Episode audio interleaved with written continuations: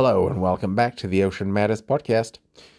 Well, we tend to go with the negative a lot or semi neutral, etc. I thought I'd go, let's go back to the tipping points and look at how things could actually work out for a better scenario. And uh, here's an example. Picked it out of uh, The Conversation. It was authored by Stephen Smith, Carolyn Zimm, and Tim Lenton and then they republished it in phys.org. Climate tipping points can be positive too. Our report sets out how to engineer a domino effect of rapid changes. A young boy is forced to sit at a t- dinner table with grown ups talking endlessly about grown up stuff. He's bored. He finds it hard at first to push with his legs, his feet against the table frame, tip his chair onto his back legs, and straighten his legs, but towards the pivot point, it becomes an almost effortless floating experience, requiring only the slightest toe poke now and then. And then, disaster. One toe poke too many is all it takes to pass the point of no return, and the boy crash lands on his back. The boy had gone past the tipping point, after which change became inevitable. And on a much larger scale, this same process can see glaciers suddenly disappear or rainforests dry up. We are part of an international team of over 200 authors to have contributed to the new Global Tipping Points report launched at the COP28 climate change talks in Dubai. At least five tipping points in the Earth system require only a slight toe poke to be triggered, including the collapse of major ice sheets and coral reefs and an abrupt shift in North Atlantic Ocean circulation. These negative tipping points are now so close that urgent action needs to be taken to prevent them. Fortunately, tipping points with good outcomes, positive tipping points, are also possible in human technology, economics, politics, and social behavior. In fact, they're already happening in areas ranging from renewable energy and electric vehicles to social movements and plant based diets. Our report sets out ways to intervene in these systems to enable positive tipping points to be triggered. For example, by making the desired change the cheapest, most convenient, or morable, morally accepted option. Multiple systems can even tip in a domino effect of cascading beneficial change. For example, as we cross the tipping point that sees electric vehicles become the dominant form of road transport, battery technology will continue to get better and cheaper. This could trigger another positive tipping point in the use of batteries for storing renewable energy, reinforcing another in the use of heat pumps in our homes, and so on.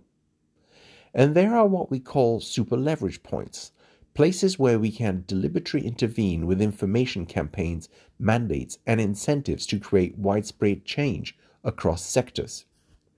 These actions might sound rather effortless, a final little toe poke that nudges a system past its point of no return and accelerates it towards a new, in this case, desired state.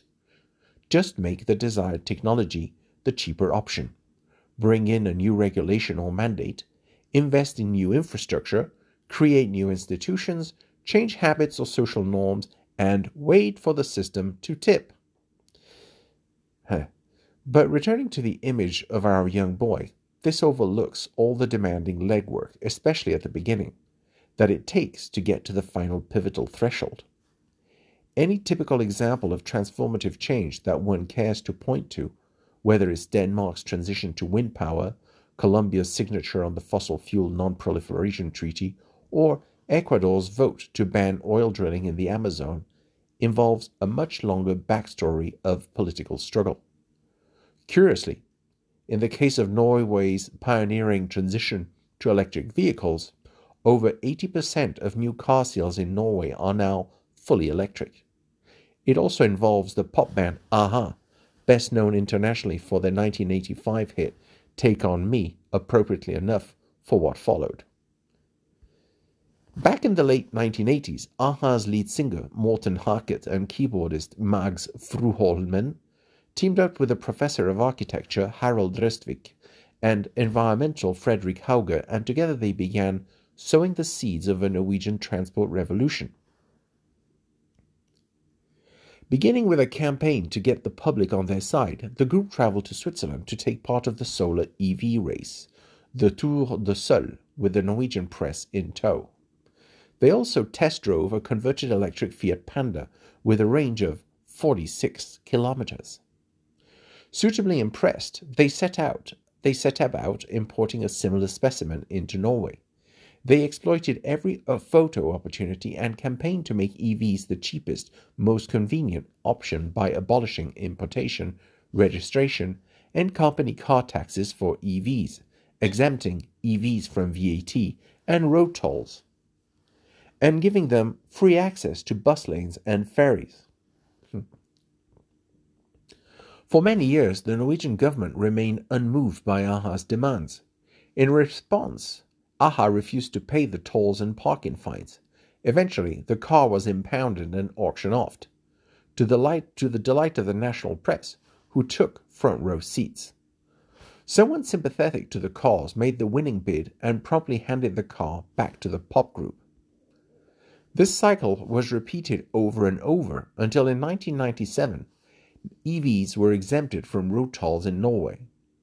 By 2009, all the campaigners' demands had been met and the government began investing heavily in public EV changing infrastructure. All the enabling conditions for a positive tipping point had been met. And from 2011, Norway's EV car market started to grow very rapidly.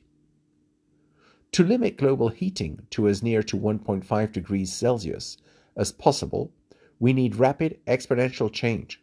The whole world needs to replicate Norway's rapid tipping of the EV market across all sectors and domains of society. The Global Tipping Points reports offers a blueprint for how to achieve a more sustainable future. Now, there you go.